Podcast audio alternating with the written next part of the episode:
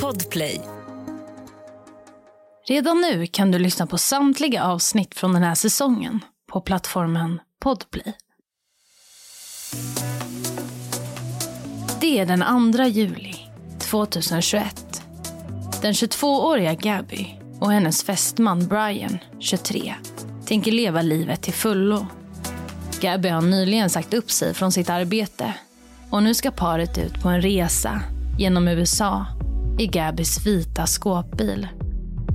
Veckor passerar och Gabby har en stor skara följare som får vara med på resan genom Gabys sociala medier. Men en dag slutar hon att posta bilder och videos från resan. Hon som tidigare lagt upp vackra landskapsbilder, filmat när hon utfört yoga vid havet, filmat henne och Brian. Det är tyst. Har något hänt med Brian och Gabby? Varför slutade de plötsligt att posta inlägg?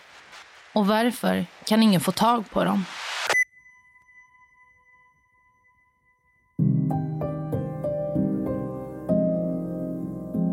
Du lyssnar på Jakten på mördaren. Med mig, Saga Springhorn. Den här säsongen är baserad på fall som ni lyssnare har tipsat om. Jag vill varna för grovt innehåll i dagens podcastavsnitt.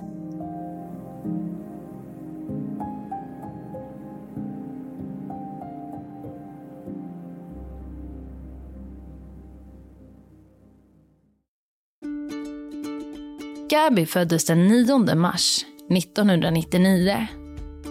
Hon växer upp i byn Blue Point, New York. Hennes föräldrar Joe och Nicole är separerade och har träffat nya partners. Men familjebanden är starka och de lever lyckligt. Gabby hade konstant fullt upp. Hon hade många vänner, såg positivt på livet och ville alltid hitta på äventyrliga saker. Hon njöt av att lyssna till havets vågor, se solnedgången. Naturen var hennes hem. Gabby arbetade på ett apotek för att spara pengar till en resa som hon drömt om under flera års tid. Och nu var det äntligen dags. Hon säger upp sig från sitt arbete och förbereder sig inför en flera veckors lång resa genom USA. Men hon ska inte åka ensam hennes fästman Brian ska också med.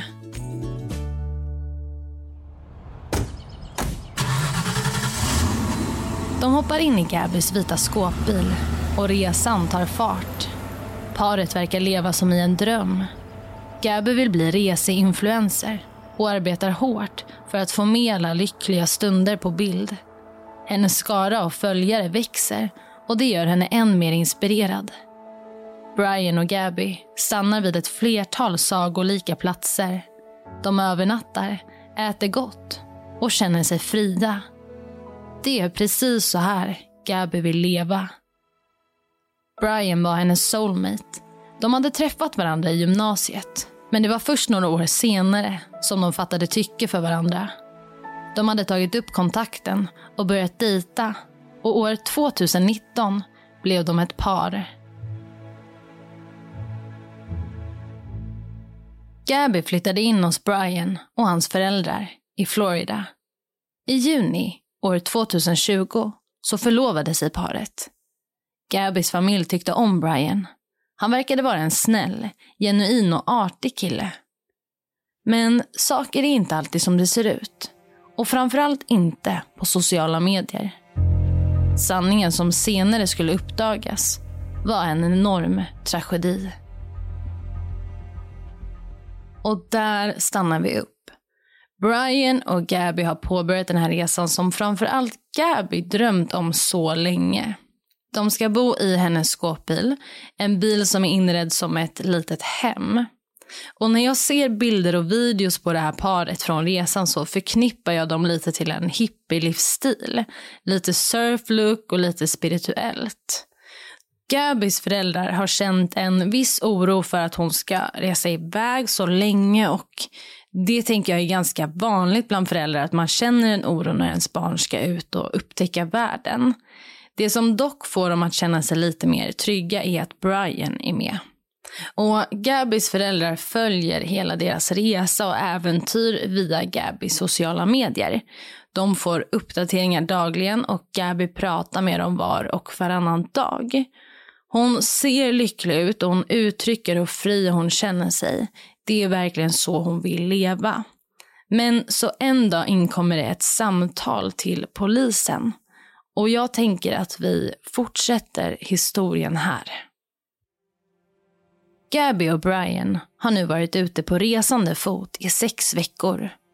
Men så plötsligt får polisen ett samtal från ett par som sett Brian och Gabby. Vi lyssnar till samtalet. And we're driving by and I'd like to report a domestic dispute. Florida with the white van, Florida license plate, white land, gentleman, Where's five, six beard. What do you say? What were they doing? Uh, we drove by and the gentleman was slapping the girl. He was slapping her? Yes, and then we stopped. They ran up and down the sidewalk. He proceeded to hit her, hopped in the car, and they drove off. De har sett hur Brian slagit Gabby. Det såg ut som att han inte hade tänkt släppa in henne i bilen. Något var fel. Och polisen tar den här informationen på största allvar. Man skickar ut flera bilar som ska leta efter paret och den vita skåpbilen. Och mycket snart får man träff. Polisen ser en vit skåpbil körandes längs med en motorväg. Polisen kör upp in till skåpbilen. Brian och Gabby får parkera bilen vid sidan av vägen. Man ber Brian att stänga av motorn och lägga nycklarna på instrumentbrädan. Gabby gråter panikartat. Brian är lugn och sansad. Polisen skiljer på paret för att kunna samtala med var och en av dem utan varandras sällskap. Gabby säger att de har bråkat hela morgonen. Det är därför hon är så upprörd. Hon berättar att de är på en resa och att hon försöker skapa en plattform där människor ska kunna följa med på hennes äventyr. Till en början är Gabby mycket försiktig. Det verkar som att hon vill skydda Brian. Hon säger att han inte låtit henne gå in i bilen. Han hade sagt att hon först måste lugna ner sig. Och Gabby säger att hon hade varit lugn. Hon var bara ledsen. Polisen samtalar med paret i ungefär en timma. De ber Brian att visa upp sina händer och armar. Man kan se en liten skråma på hans högra arm och han säger att det nog är en nagel, Gabys nagel. Han har också en skråma i ansiktet. Gabby är svullen och röd i ansiktet och slutar inte att gråta. Hon har ett rött märke på armen och efter mycket om och men, när polisen pressar henne på sanningen, medger hon att Brian har slagit henne. Men hon säger att hon hade varit den som började. När hon väl börjat hade Brian sen slagit henne i ansiktet. Så här lät det när Gabby förklarade vad som hade hänt. We want to know the truth if he actually hit you. I 'Cause, you know- guess, I guess, yeah, but I hit him first. Where did he hit you? Don't, don't worry, just well, be he honest. like grabbed my face, like Slap your face or what? Well, like he like grabbed me like with his nail, and I guess that's why it was. Vi hör Brian. You want to tell me about those scratches on your face? She had his cell phone in her hand. That's why I was pushing her away. Just because I, she, she wanted. To, I locked the keys so I could walk away. I, I said, let's just take a breather and let's not, you know, go anywhere. Let's just. Poliserna bär kroppskamera och ljudet tas upp via mikrofonen. Vi lyssnar till Gabby. Some days I, I have really bad OCD, and I just I was just cleaning and painting up back of the van before, and I was apologizing to him and saying, "I'm sorry that I'm so mean because sometimes I have OCD and sometimes I just get really frustrated. I'm Not like mean towards him. I just like Gabby förklarar att hon har OCD ibland, tvångssyndrom. Hon hade städat och fixat i ordning. Hon hade bett Brian om ursäkt för att hon var så jobbig. Hon menade att hon kunde bli frustrerad när hon hade mycket tvångssyndrom. Does what happened here, a little slap fight between fiancés who love each other want to be together? Can I perceive that this is going to digress into a situation where he's going to be a battered man? Right. But then again, I don't have a crystal ball. Det finns en oro från polisernas sida. De diskuterar med varandra i polisbilen utan sällskap av Brian eller Gabby. Man tänker sig att det varit fråga om ett litet kärleksbråk. Troligtvis var det inte den här typen av relation som senare skulle kunna leda till någons död. But this is what I do have to do. I am separating the two of you tonight. Okay? I want you guys both to be tonight away from each other, relax, breathe, crying, because there's no reason to be crying now, okay? This is.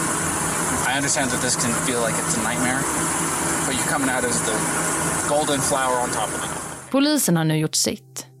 De säger till Gabby och Brian att de inte borde spendera natten tillsammans. De kanske behöver en liten paus till dagen därpå. Det vidtas inte åtgärder och upprättas ingen anmälan på plats. Det är heller ingen som följer upp vad som följer därefter. Resan genom USA fortsätter. Gabby uppdaterar sina sociala medier flera gånger per dag. Vackra platser, natur och ett vackert par. Det är det som syns på hennes flöde. Men troligtvis är det där instavänliga flödet inte hela sanningen. En dag är paret Math och Angelo på resa i Wyoming, en delstat i USA. Vacker natur, höga berg som sträcker sig tusentals meter över ytan. De sitter på en mexikansk restaurang tillsammans. Väl på restaurangen ser de Gabby och Brian. Gabby sitter i restaurangen och gråter. Hon pratar med värdinnan och ber om ursäkt för Brians beteende. Han är oartig och har ett hett temperament. Paret upplever att Gabby är överväldigad och på bristningsgränsen. Det här tros ha varit sista gången som Gabby sågs i livet.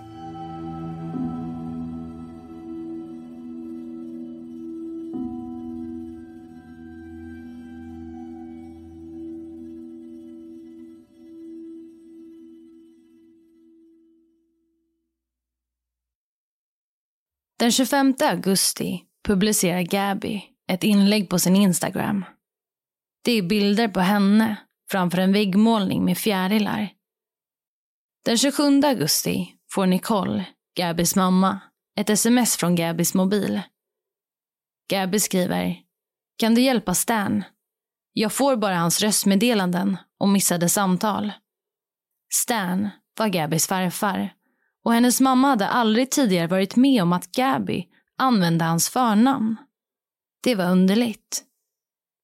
Den 30 augusti får Nicole ytterligare ett sms. Ingen service i Yosemite nationalpark. Det är nu början på september. Gabby har inte postat något på flera dagar. Hennes följare undrar om något har hänt. Gabbys mamma kan inte få tag på henne. Ytterligare någon dag går och varken Gabby eller Brian lägger upp något på sociala medier. Gabys mamma Nicole börjar bli desperat. Hon ringer runt till familjemedlemmar och frågar om de vet något. Ingen har hört något från Gabby. Men å andra sidan är hon på resande fot. Hon kanske är på en plats där det inte finns någon täckning. Kanske kunde det förklara saken.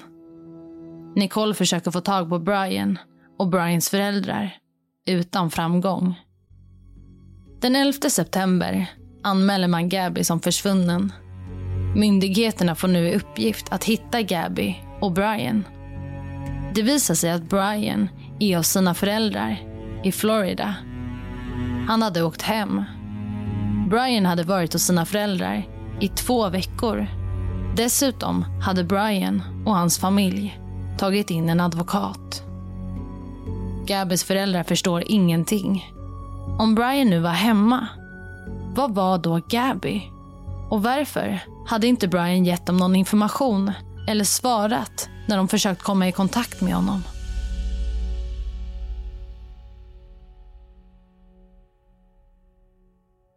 Ja, där stannar vi upp lite. Gabys försvinnande blir enormt uppmärksammat. Dels är hon ju lite av en influencer och många har följt hennes äventyrliga liv och helt abrupt så slutar hon att posta inlägg om den sagolika resan.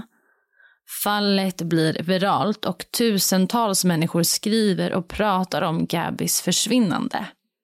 Gabby och Brian hade ju varit ett väldigt vackert par och alla de här fantastiska platserna som de besökt. Alltså, när man googlar på det och liksom får se bilder och videos från den här resan så känns det verkligen som, alltså wow vilken upplevelse. Det är så fantastiskt, det ser verkligen fantastiskt ut. Gabys familj vill att deras dotters försvinnande uppmärksammas. Desto fler som får ta del av hennes försvinnande, desto fler människor kan ha ögonen öppna och kanske kan några viktiga vittnen stiga fram. Nicole berättar om dotterns försvinnande i media och när allmänheten också får vetskap om att Brian och hans familj anlitat en advokat så är det ännu fler frågetecken kring Gabys försvinnande. Och utöver det så vägrar Brian och hans familj att samarbeta med polisen.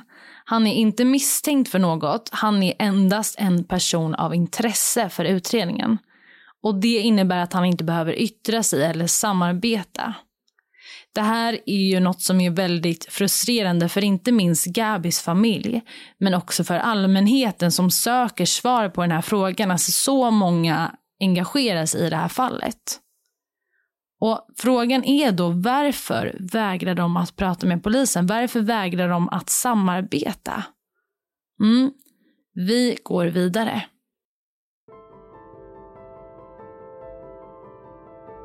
Dagar går.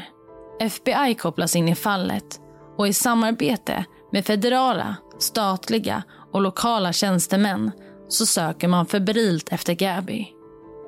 Den 17 september ringer plötsligt Brians föräldrar till polisen.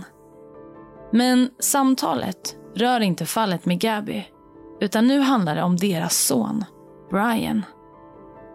Han hade sagt att han skulle ut och vandra men han hade inte kommit tillbaka. Polisen får skarp kritik. Utredare hade riggat kameror vid Brian och hans föräldrars hem. Man hade sett att Brian lämnat hemmet den 13 september men man trodde att han hade återvänt den 15 september. Så när föräldrarna anmäler Brian som försvunnen kan inte polisen riktigt tro på det. Inte förrän de inser att de tagit fel. De hade förväxlat Brian och hans mamma. Brian hade alltså lämnat hemmet den 13 september. Och nu, den 17 september, var han fortfarande inte tillbaka. Brians föräldrar säger att han lämnat hemmet för att vandra. Två sökningar är nu igång. I Florida letar man efter Brian och i Grand Teton nationalpark söker man efter Gabby. Platsen är vacker. Höga berg, vildmark, en sagolik natur. Kyle och Jen sitter i sin skåpbil. De är ett par och kör i Grand Teton nationalpark. De är inspirerade av det fria livet, vill leva nära naturen, precis som Gabby och Brian. De är ute på en resa för att upptäcka nya vackra platser. Och plötsligt ser de en vit skåpbil som står parkerad på en liten skogsväg inne i nationalparken, på en sidoväg. De ser att det står Florida på registreringsskylten. Jen, som också är från Florida, bestämmer sig för att stanna vid skåpbilen. Kanske kan hon hälsa på någon. Men det är ingen där. Den är tom och den står placerat väldigt öde. Paret åker vidare. När Jen senare får nys om Gabis försvinnande via sociala medier så börjar hon fundera. Gabby hade ju en vit skåpbil och Jen och Kyle hade ju sett en vit skåpbil från Florida.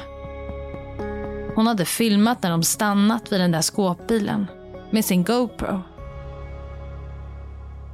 När paret tittar på materialet från GoPron inser de att det är Gabys bil. Den matchar med den som man söker efter. Jen och Kyle ringer till FBI som väldigt snart börjar söka i närområdet. Den 19 september hittas mänskliga kvarlevor i området. Kvarlevorna hittades 300 meter från Gabis skåpbil. Och det är just Gabis kvarlevor. Obduktionen visar att någon tagit livet av henne genom trubbigt våld mot huvudet med inslag av strypning. 22 år gammal. Gabis liv hade stulits från henne.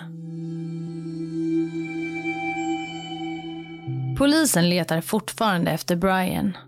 Han hade vandrat i ett stort reservat i Florida. Det är ett område på 24 000 tunnland. Ett enormt område med olika typer av terräng. Sumpmark, vattendrag, skog och berg. Dagar och veckor passerar. Det har nu utfärdats en arresteringsorder mot Brian.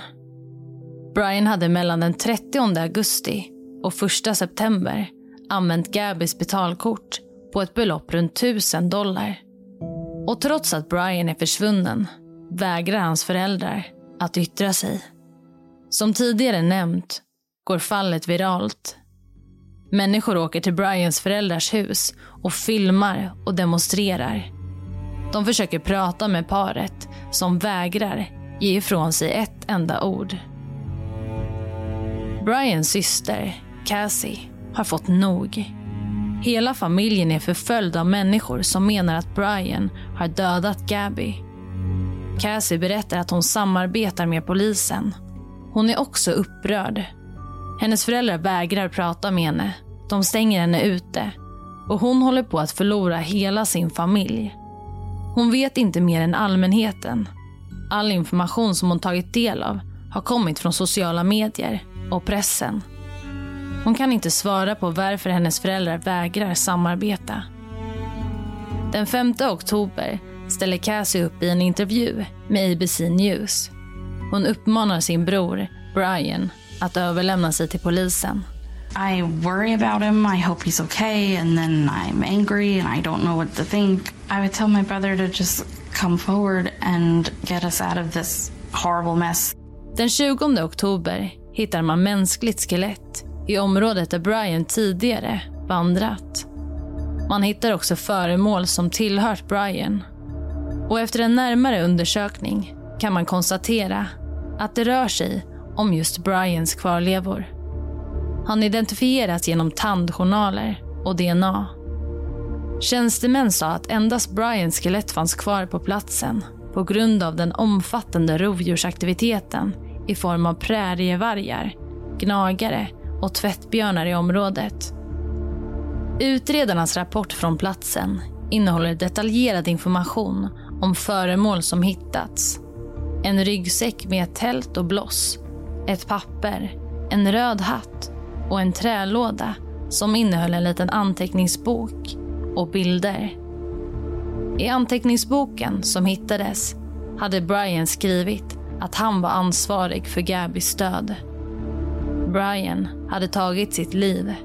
Han dog av en självförvållad skottskada mot huvudet. Brian hade lurat människor i Gabys närhet genom att skicka falska sms från hennes mobil efter att hon avlidit. Precis som hennes mamma misstänkt. FBI avslutade senare utredningen och påstod att utredningen inte identifierade några andra individer än Brian som var direkt involverad i Gabis tragiska död. Och där stannar vi upp. Mm, efter att utredningen avslutats så startar Gabis familj en förening i hennes namn.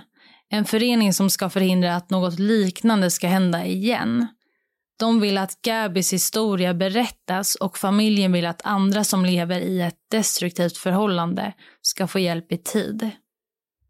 Som jag nämnt minst två gånger under den här berättelsen så väcker fallet ett enormt intresse och bevakningen kopplat till fallet är väldigt storskaligt och internationellt.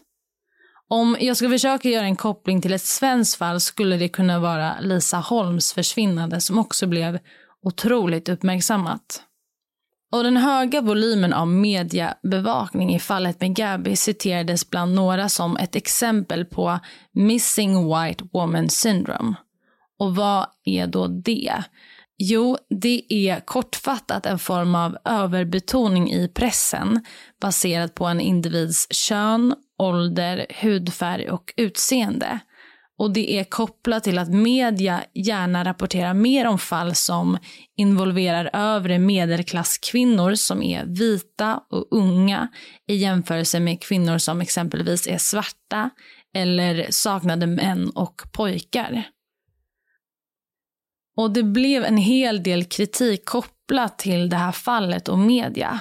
Där man menade att hur kunde man missa att, att rapportera om så många andra fall som är liknande? Ja, jag tänkte att den kritiken var intressant att ta upp innan vi nu ska avsluta. Jag vet att liknande kritik finns i Sverige kopplat till ett flertal fall. Och det finns också forskning som stödjer att media eventuellt omedvetet eller medvetet faktiskt arbetar så här i viss typ av rapportering. Ja, ett viktigt ämne och ni har också fått ta del av ett viktigt fall idag. Det här var allt för dagens avsnitt. Och vill du tipsa om ett fall eller komma i kontakt med mig så kan du skriva till mig på Instagram där jag heter Saga Springcorn eller mejla till jakten på mordaren at springcorn.se. Tack för att du har lyssnat.